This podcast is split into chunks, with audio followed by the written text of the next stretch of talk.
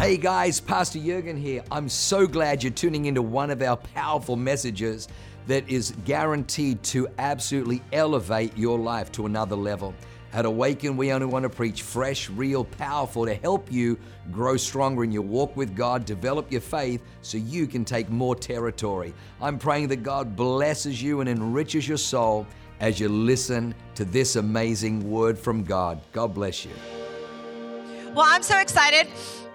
I'm going to share a word. Last year, I shared at Cherish Conference in the book of Daniel. And I found it so funny that when I went to pray about what to speak about today, I felt God draw me back to Daniel. But this time, I'm going to preach on Daniel's friends.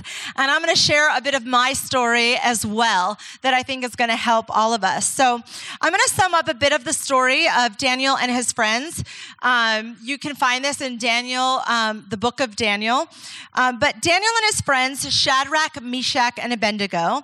They were sons of Israel. They were the brightest, the most well educated. Uh, they were teenagers and noblemen. They were devout Jews, but they were kidnapped from Israel and brought to Babylon. Babylon was a very immoral and a very wicked city, and they were brought there to serve the king. They stood up against the governing authorities of that day of Babylon. They did not share the same devotion to God and went against their beliefs in God. King Nebuchadnezzar set up a huge golden image in Babylon, this massive idol in Babylon, and he required everyone to bow down before it and to worship it. Daniel 3 6. Anyone who refused to do so would be thrown into the fiery furnace. But Shadrach, Meshach, and Abednego, three of Daniel's closest friends, refused to bow down. The title of my message today is called I Will Not Bow, I Will Stand. I will not bow, I will stand. And I feel like there's just as much relevance of that book in the Bible as today. It sounds a lot like today. There are governing authorities that do not share our same devotion to our one true God. They don't have our belief systems and they have set up and they are trying to intimidate, threaten, and ask us to conform and to bow to ideologies that we do not agree with, to biblical principles that they do not have. So they want us to bow to their wicked, immoral um, ideologies and beliefs. But I think us, like Shadrach, Meshach, and Abednego, I think there's some things on the inside of us that are ready to stand up against that which is not biblical and not bow to the governing authorities, but only bow to the one true God. Can I get an amen? But I believe the only way that Daniel and the three friends didn't bow was because they knew who they were in Christ. Their identity was rock solid. And I think for us to stand today in our society, in our lives, we too need that same assurance of our identity in God. So I want to share just a few thoughts about Daniel's friends that I think gave them strength that I think will give us strength too. So my first point is this. They had each other. They had each other. When the heat was turned up, when they faced an actual literal fire, but also when we face fires in our own lives, when the heat is turned up, who do we have on the left and the right? Do we have friends that we are honest and vulnerable with us that know us? And when it comes time to compromise or when we're being tested, can we look from side to side, have someone there that goes, do not bow, do not, but do not compromise or could we be the friend that tells our friend, do not bow, do not compromise? Who do we have? It's so great that we have a community of believers that, that we come to church to be strengthened by one another, that we go to conference to learn things that we don't know, to have one another now. And I think it's really important to do that because uh, we may not be facing our current fire now. Maybe right now we're not in the middle of a compromise or a test, or maybe we are. But I know this for a fact that one day those moments will come. And that's why we have to do what's right now. We have to secure and ensure we have significant relationships now so that when we stand in front of the fire, we will not fold like a deck chair. You know, I find it interesting, even when you're having conversations with friends or family members or people in our world and society. You know, back when when these three friends were, were asked to bow, the, the king, when they started to resist, when they started to go, mm, no, I don't think I'm going to bow, the, the king turned the heat up seven times hotter. Like, how does that even make sense? Like, heat is hot. What's, what's seven times hotter than hot? But they get enraged. Don't you feel like that happens when we're in conversations with people about ideologies and beliefs we don't agree with? They go from one to seven in negative seconds flat. A Christian will hold their own. They, they, they, they, can speak peacefully because we know what we believe. We're sharing our belief system, but they go to rage. They go to threats. They get all kinds of crazy because they don't know what they believe, and a spirit of wickedness is energizing them to try to intimidate us to bow. But we don't have a wicked spirit. If we're in Jesus, we have the spirit of the living God on the inside of us. And that's why the Bible says in Hebrews 10 25, let us not neglect our meeting together as some people do, but encourage one another, especially now that the day of his return is drawing near. Y'all are the smartest people on the planet. We're here learning now. We're encouraging each other now for what is yet ahead. Can I get an amen? Okay, point number two. No one can stand for you in the fire. When these three friends faced all kinds of adversity, I find it fascinating that on that day, their leader, their friend, their example wasn't there with them. We don't know where Daniel was during this time. And if you know anything about the Bible, I encourage you to read the book of Daniel. It's extraordinary. Daniel, the Bible says, had an excellent spirit in him. He was strengthened by God. He was thrown into the lion's den, and the lions did not demolish him. He came out. He had already given the example. Pastors Jurgen and Leanne, for us, they have gone before us. They have given us their example. They have shown us what it looks like to have a courageous, spirit on the inside. And here's the, the most magnificent thing is that, that when Daniel's friends faced their fire and their leader wasn't there. When we face our fire and our leader's not there, our, our pastor, our connect leader, our friend, maybe they're not there. Maybe no one's there or and, and no one's watching, or maybe everyone's watching. But here's the thing, they might not be there, but if we have been around them and we've received from them, then we've received the same spirit on the inside of them that lives in us. And that spirit gives us strength because it's the living spirit of God. I just, I'm just I'm just preaching. I'm fired up. Listen, um, all of us will have a time that comes. We will have moments in life when we're asked to compromise, when we're asked to bow down to beliefs that we don't agree with. I remember years ago, I um, my first career job out of college, I was working for a recruiting firm here in San Diego, and I was really, from what I knew, the only Christian in the building. I, I knew one other person actually that was a Christian. That was about it. And, and I wanted to make friends, and I was the new kid on the block, and I was in sales, and I was learning all the things. And, and finally, one day, they asked me to go out to dinner. And so I went out to dinner with them, and, and I'm like, yes, okay, this is where I'm gonna like make some friends here, be an example. And then um, the conversation starts happening, and all of a sudden, the conversation starts to change, and they start talking about God. And I'm like, yes yes. Hello. And my heart begins to pound in my chest. And they keep talking about God. And, and then they start talking about Christians. And I'm like, huh, yep, that's me. And then they're like, talk about Holy Ghost Christians and on fire Christians and not in a really nice way the conversation starts to turn about how ridiculous these Christians are and who do they think they are. And I'm sitting there like, but that's me. I'm all of those things, and I'm an on fire, raise your hand kind of Christian. And uh, so I could feel it all bubbling on the inside of me, and, and I was, I'm gonna say, I'm gonna, I'm gonna, and then the moment passed me by. Now, remember, I went home that night and I got in the car and I was so sad. I was so ashamed of myself. I had an opportunity. I had a moment to stand for what I believed in and I folded. I didn't say a thing. The moment passed me by and I was so disturbed with myself. And I remember asking God for forgiveness. And I was like, God, I'm so ashamed of myself. I didn't stand for you. And I remember saying to God, God, if you give me another chance, if you give me another opportunity, then I'm going to, I'm going to praise you. I'm going to share with people who you are.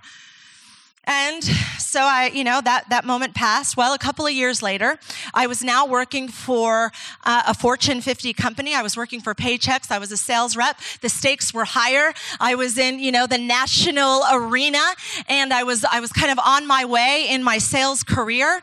And, um, I had come into the company underqualified and, and, and, and, and so I proved myself. I worked so hard and, and was just kind of rising to the top. And we had this huge conference here in San Diego. And, and, and the sales reps and all the bigwigs and all the who's who of the company all came to San Diego for this convention. And we we're all there at the convention. And, and I remember they had a dinner there as well and uh, a dinner happened and and and I was like, oh, okay, where am I going to go? Where am I going to sit? And I was just like, you know what? There's all the who's who of everybody. I'm just I'm the new kid on the block. I'm just going to slip off to the side. And I, I sat at a table outside, and and there wasn't anyone there. Well, all of a sudden, this one girl walks in and she sits down at the table. I'm like, oh, that's the VP of sales. And then this other person walks in, and I'm like, oh, they're corporate. Oh, and then the next person, I had the CEO, the CFO, the founder of the company of Paychex Worldwide. Like they're all at my table. And they're all chatting. And then all of a sudden, the conversation turns. And uh, I'll never forget the founder of the company. He asked this question. He says, You know, because this was at the time where, like, the secret, everybody was talking about the secret. What's the secret? Which is hilarious. I was like, Why keep it a secret? Like, I don't understand. But anyway, so it was the secret. And so they're all talking. And then he looks at me and he says, He says, You know, I'm just really struggling with trying to believe. Like, what do we think about a man and a woman married for life? Like, is it possible? And the whole conversation begins. And everybody starts sharing their opinion. And they were the most ridiculous things I've ever heard of. And I was like, oh my gosh. And then this one girl I remember, she's talking about love candles. And you know, you just light a love candle and you just love each other. And if the, if, if the candle stops and the love dies, it dies. Get another candle. And I'm like, what on earth? But then I realized the setup and my heart starts to pound. And I remembered a couple of years ago, and the moment came back. And all of a sudden, I'm sitting there, and the, the founder of the company looks over and says to me, And you, what do you think? And I remember this was my moment. So I looked at him square in the eyes with my heart palpitating out of my chest, and I said, You know what? I do believe that marriage can happen between a man and a woman for their entire life, but I only believe that because I believe the Bible to be true. I believe that Jesus died to set us free, to give us strength to be able to do what no human can do, that we need some God to be able to stay together basically shared the gospel in 10 sentences, and everyone at the table was totally shocked. And he looked at me and he said, I'm not sure I believe or understand everything you just said, but I respect you. And I believe seeds were planted that day. Point number three their identity and devotion was secure and steadfast on the inside. These three men that were taken from Israel, Israel, put in Babylon, a very wicked city, they may have been brought to Babylon, but Babylon never lived in them.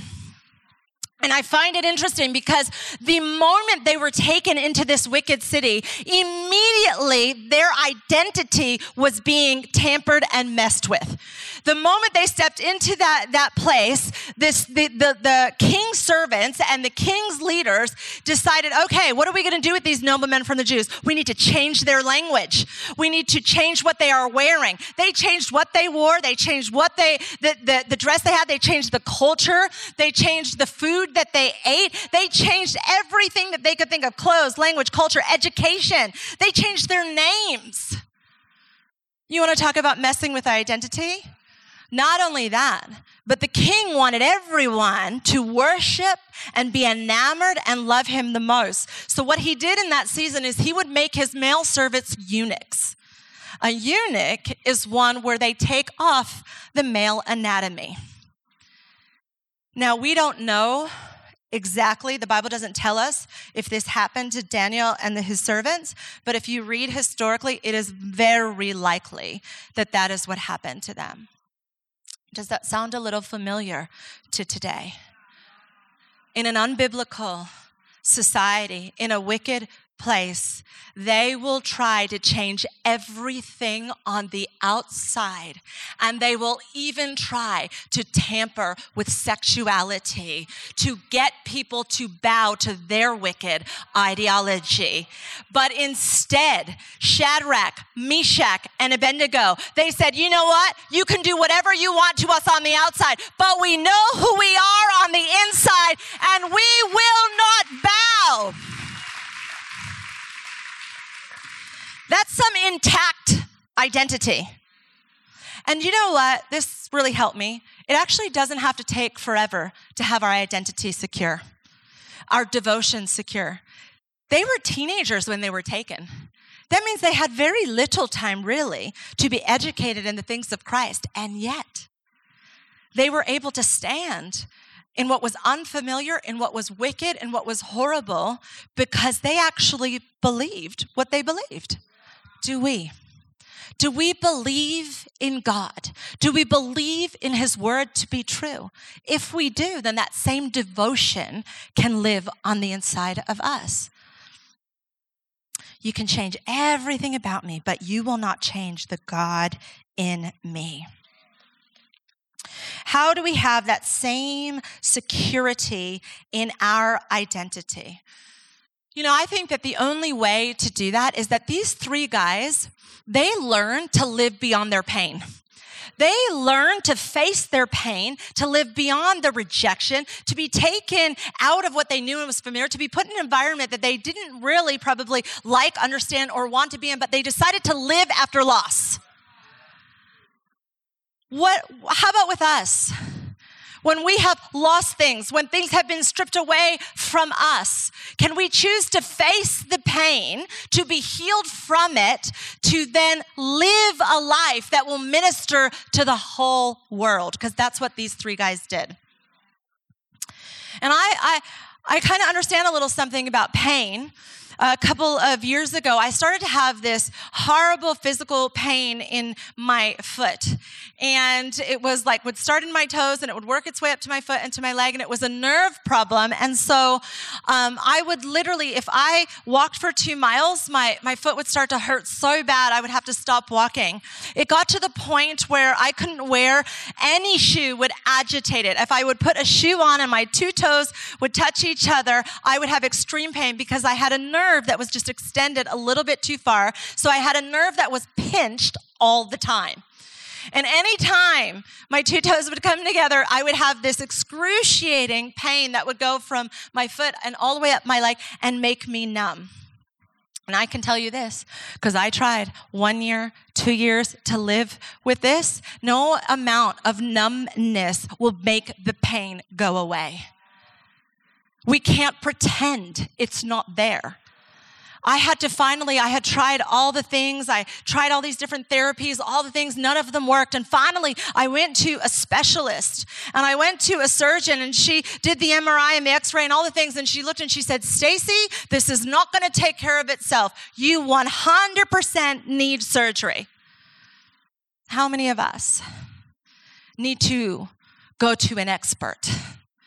We need to go to a leader, a pastor, a friend, and get a real diagnosis and go, what, if we strip it all the way back, what is the cause of the pain? Because fixing the symptom will never work. We've got to get to the root cause. And this surgeon discovered the root cause was a nerve problem. And she said, We've got to remove it. You know, I know a little something about God. And he does the very same with, thing with us. If we will expose, if we allow people to help us to get to the root cause of pain, he won't say it never happened we actually can look at our history and face what has happened in our history and know, yeah, that did happen. But God, the great surgeon, I had a surgeon that came in and removed the nerve, but we have the surgeon himself, God himself, that can come in to where the root cause pain started and begin to heal us from the inside out. He will not remove what happened, but he can help us detach from the pain. We can be delivered. We can be set free from the pain because numbness is never the answer. We have to expose what really happened in our history and our life, address it face on, and allow God Himself to heal us from the inside out. Can I get an amen? Point number four they had a He will, but even if He doesn't, devotion and conviction. Get ready for this. Here's the story gets good. Daniel 3 14 through 17. Nebuchadnezzar said to them, Is it true, Shadrach, Meshach, and Abednego, that you do not serve my gods or worship the golden image which I have set up? Now, if you are ready, when you hear the sound of the horn, the pipe, the lyre, the trigon, the harp, the dulcimer, and all kinds of music, to fall down and worship the image which I made very good. Wow, somebody has some, some, you know, uh, uh, worth in just himself, what I've done, what I've made. That never works. And says, But if you do not worship, you shall be thrown at once in the midst of the furnace of blazing fire. And what God is there who can rescue you out of my hands? It's a very dangerous question, world. What God? Oh, there's a God. Remember the Titanic? The, the, the creator of the Titanic said the same thing. What God could sink this ship? And that ship sank. The world needs to be very careful with who they are raising their hand against because it's the, the one true God. That story ain't over. Shadrach, Meshach, and Abednego answered the king, Oh, Nebuchadnezzar, we do not need to answer you on this point. When people come against our belief systems and what we believe, sometimes we just need to live our life in front of them. We don't even need to justify. We know the truth, and the truth sets people free says, but if it be so, our God, whom we serve, is able to rescue us from the furnace of the blazing fire, and he will rescue us from your hand, O king. But even if he does not, let it be known to you, O king, that we are not going to serve your gods or worship the golden image that you have set up. He will, but even if he doesn't, I want that kind of spirit on the inside of me that I'm believing for my promise. I'm believing that what God said to me, He will do, but even if He doesn't, O kings of the world, O compromise, I will not bow. What happens to us when our yes and amen is contested? When our promise looks dead in the water, when we cannot look at the end of a thing and, and, and we can't in our own strength make the result happen. When we have to partner with God and step out in faith, not knowing the end from the beginning like God does. Abraham didn't know the end of his story. Promised a child, believing for 90 years. We say so much about Abraham and Sarah, but I'm like, I get it. Like you were believing forever. You didn't know the end, and yet you had faith to believe. Shadrach, Meshach, and Abednego faced the fire, literal fire. And yet they said, My God will, but even if He doesn't. Their identity was so secure in who their God was is ours. You know, I look at my own life, and multiple times in my life, my identity, uh, the devil has come to try to steal, to kill, and to destroy. In fact, when I first came to this church, um, in the first couple years, we had um, Mike Connell come. It was our first freedom conference. It was a deliverance conference, and um, I remember there were all these altar calls, and I was actually on staff already at that point. I was serving at the church, and Um, then finally, I realized towards the end of the conference, oh my goodness, I haven't gone on any of the altar calls. I haven't come come forward. And so I leaned over to my, Pastor Mike Connell, who I had just become a little bit friends with, and he's like a jovial grandfather who's who who sets people free, like devils flee. It's an awesome thing. And I leaned over and I said, Oh, Pastor Mike Connell, I haven't gone forward on any altar call, so I'm just going to go on up on your last one. And he goes, Well, Stacey, you know what the last one is, right? And I'm like, No. And he's like, Oh, it's the sexual freedom one. I'm like, Oh, great. I'm like the single pastor, like, that's going to go forward on that altar call. But you know what? when you want to get free, you don't care who's standing there, what people think. You get to the altar to get free. So that was the altar call. I was like, well, whatever. I'm not going up for that, but anyways, I'm going up anyway. And um, so, so I go up to the altar and uh, he prays for me. And in one moment, he says, I break the lie that you will never need anyone. And I'm like, hmm, come again? I wasn't the beautiful, sweet Christian that just went, oh, great. I was like, what? Uh, I don't understand. What do you mean I don't need anyone? Of course I need people. I'm the people's person. Like, I love people. I have people all around me all the time. And he looked at me and he had a word of knowledge and he said, Listen, when you were in your teenage years, you made an agreement and the devil amended that agreement that you would never need anyone. And then I began to remember that when I was 15, 16 years old, my sister was 18 years old. She had had a baby out of wedlock. It was a very hard time in our family. My family were missionaries in Ecuador and it was really difficult. And she had this baby and the baby was born. And one month later, this baby that had brought so much restoration, so much peace out of what was so difficult and so hard passed away one moment from the next. Sudden infant death syndrome. No reason, no why, no what. Gone. And I remember laying on my bed that night, crying my eyes out, going, God, I never want to love like this again. I never want to need like this again. It hurts too bad. And right then and there, in my most vulnerable state, the devil came. And he, yes and amen. And right there, a little wall began to form. Didn't even realize it. I went on with my life. I kept living my life. Came here. Then on that day, got powerfully delivered. Took about a year of healing and a journey of healing to break through and to ensure that I would never become numb again. And I am proud to say that from that day forward, I felt different. I behaved differently. I never felt that kind of numbness again. I became ooey gooey, all the things. I went on. Before that, relationships were a little bit difficult, if I was honest. I had tons of friendships, but I didn't have deep relationships. From that day forward, I did. And I wound up, you know, dating and, you know, all the things. And then when I was 35 years old, I, I got engaged and I was so pumped. Oh my gosh, I'd waited so long. It finally happened. And I was so excited excited and all the things. And then I heard the voice of God say to me, This marriage is not for you, not with this person. And everything in me wanted to compromise. Everything in me was like, Are you kidding me? I have waited this long and now?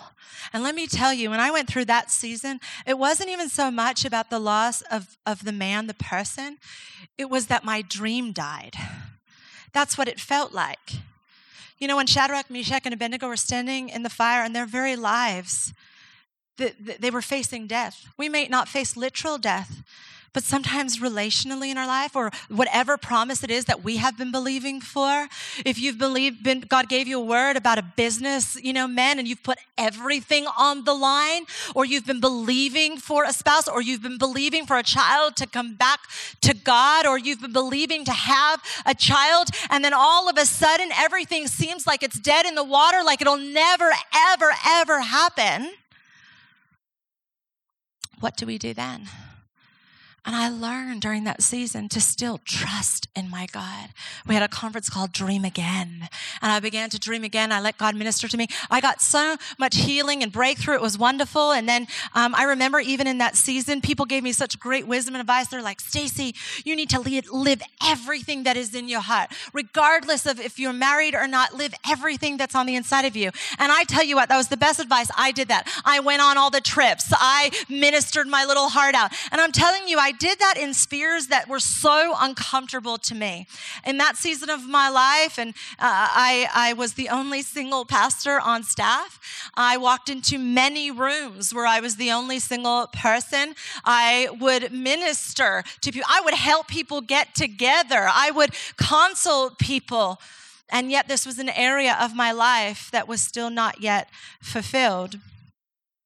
And I remember during that time, and I just want to give a little side note too to people that might be in that situation, or you know a friend or somebody that is. God spoke this to me. He said, Stacy, I have never called anyone by status, I only call them by name. When you read your Bible, you don't see Miss, Mr., and Mrs.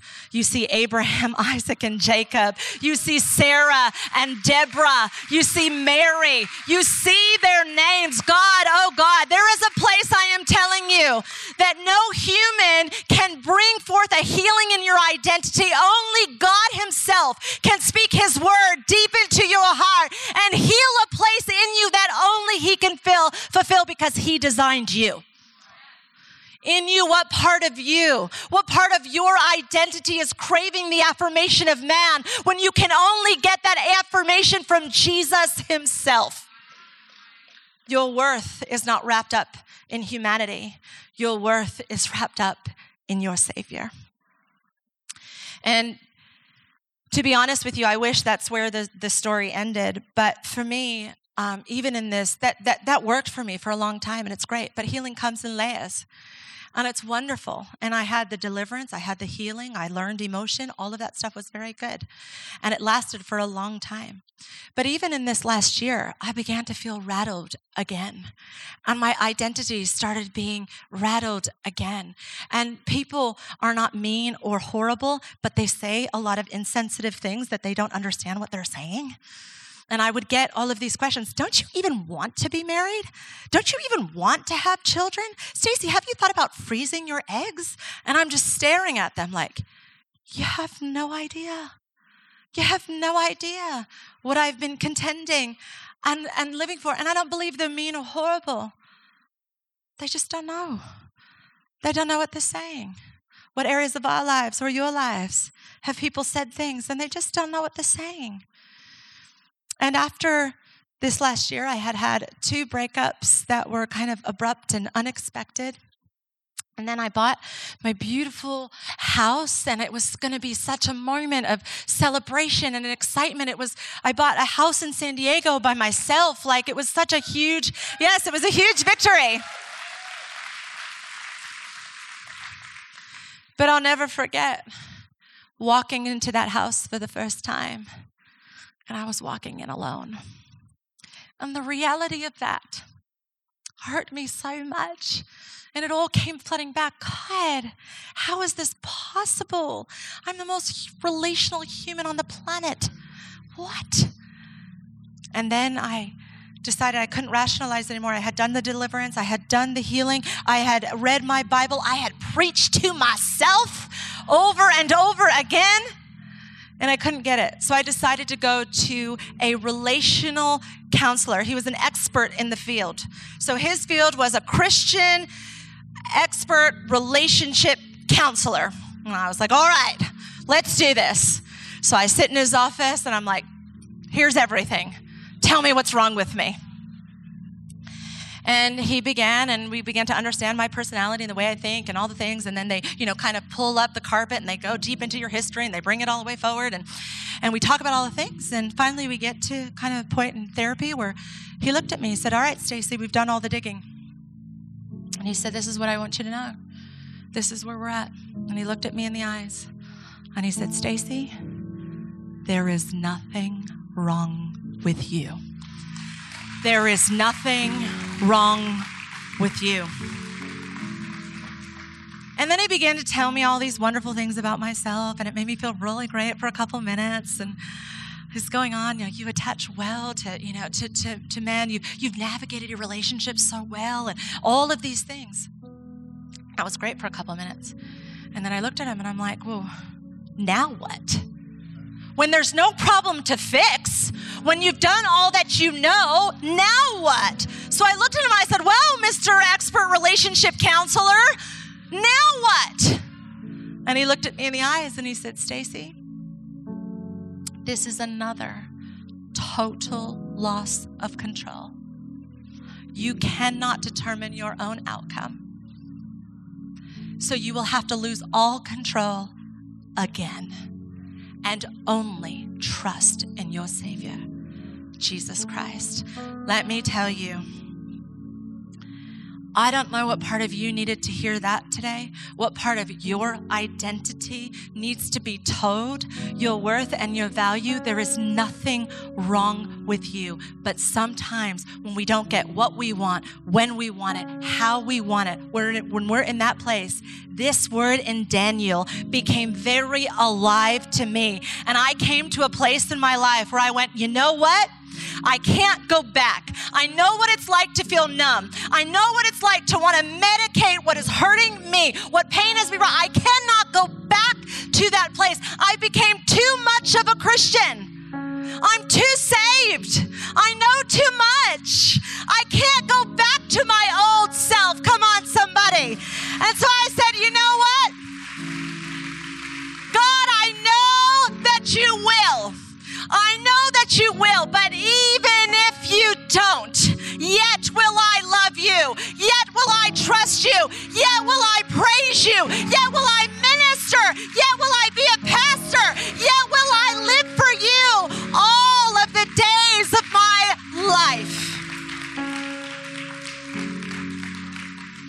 And do you know what all of that means?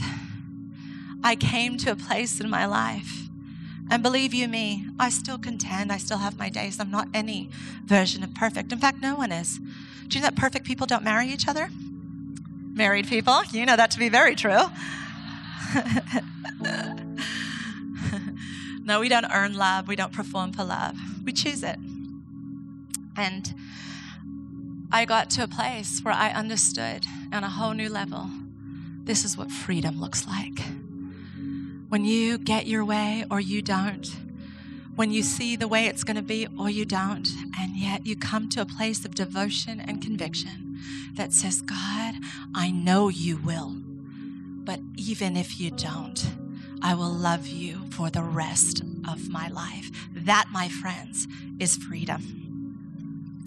And the Bible says this Shadrach, Meshach, and Abednego, when they fell into the midst of their fire, says this but these three men, Shadrach, Meshach, and Abednego, fell into the midst of the furnace of the blazing fire, still tied up.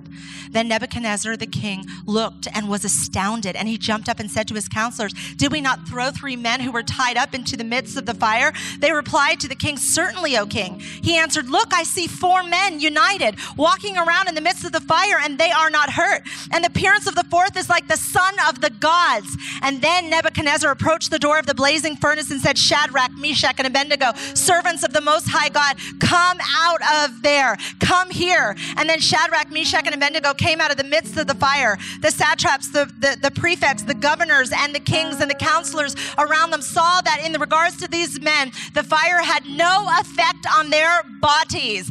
Their hair was not singed, their clothes were not scorched or dim. Even the smell of smoke was not on them. That's what happens when you come out of the fiery furnace and you discover who you are. You don't even smell. Your identity is fully intact in the name of Jesus.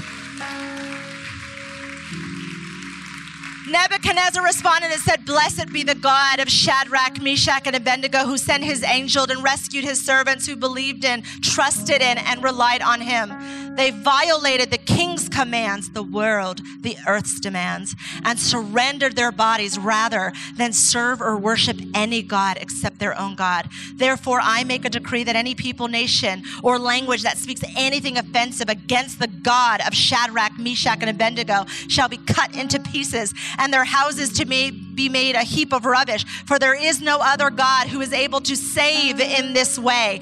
Then the king caused Shadrach, Meshach, and Abednego to prosper in the province of Babylon, in the very place of our pain, in the very place of our hurt, in the very place where we were mocked, threatened, told to compromise. They will be the very people that turn and all of a sudden come face to face with not their old wicked ways, but to a God that they know will come through for them. And those wicked, evil people were the very ones to cause Shadrach, Meshach, and Abednego to prosper. I love it because Daniel and his the, the three friends, though they, they were raised up, though they were rescued, though they were set free, they had gotten to such a place that even though they did receive what they had been believing for, and, and they realized that Jesus, do you know that Jesus was with them the whole time? He was just revealed in the fire. Jesus himself is revealed in our own fire. And when that happened and they came out of the fire unscorched, where people couldn't even tell that they had been there, their testimony was so strong, their identity so secure, they decided to stay in that wicked city and flip it upside down. They lived there, what historians believe, for the rest of their lives. They never left. They decided to minister to the very people who caused them pain. Can we be so healed, so delivered? So set free that we can look at the eyes of another, look at their pain, and help them to get to their root cause and help them to heal. I believe we can. Yes and amen.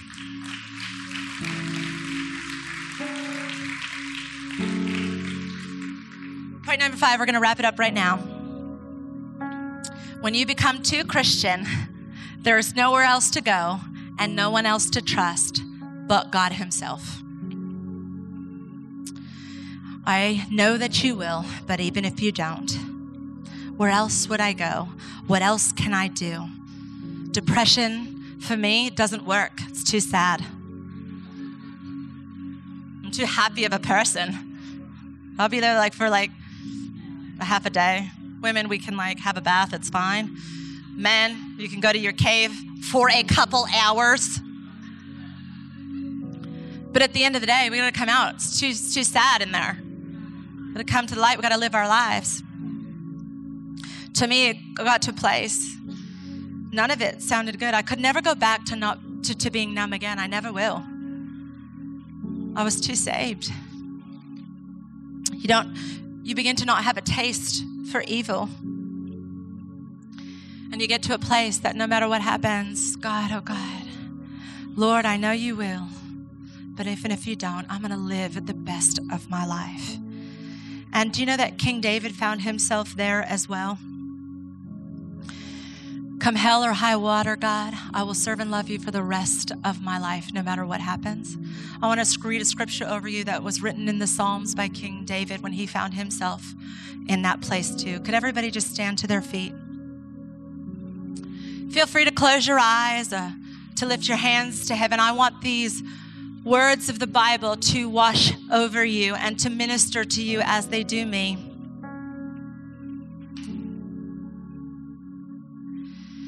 The Bible says this Psalm 139 7. Where can I go from your spirit? Or where can I flee from your presence? If I ascend to heaven, you are there.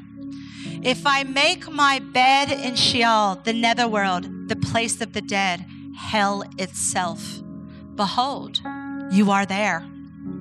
If I take the wings of the dawn, if I dwell in the remotest part of the sea, if I run to the deepest, darkest place, even there your hand will lead me, and your right hand will take hold of me. If I say, Surely the darkness will cover me and the night will be the only light around me, even the darkness is not dark to you and conceals nothing from you. But the night shines as bright as the day. Darkness and light are alike to you, for you formed my innermost parts. You knit me together in my mother's womb. I will give thanks and praise to you, for I am fearfully and wonderfully made. Marvelous, how wonderful are your works, and my soul knows this very well. My frame was not hidden from you when I was being formed in the secret, and intricately and skillfully formed as if embroidered with many colors in the depths of the earth. Your eyes have seen my unformed substance accidents, and in your book were all written the days that were appointed for me when as yet there was not one of them even taking shape. How precious also are your thought towards me, O God. How vast is the sum of them. If I could count them, they would outnumber the sand. When I awake, I am still with you. God was with Shadrach, Meshach, and Abednego, and he is with us.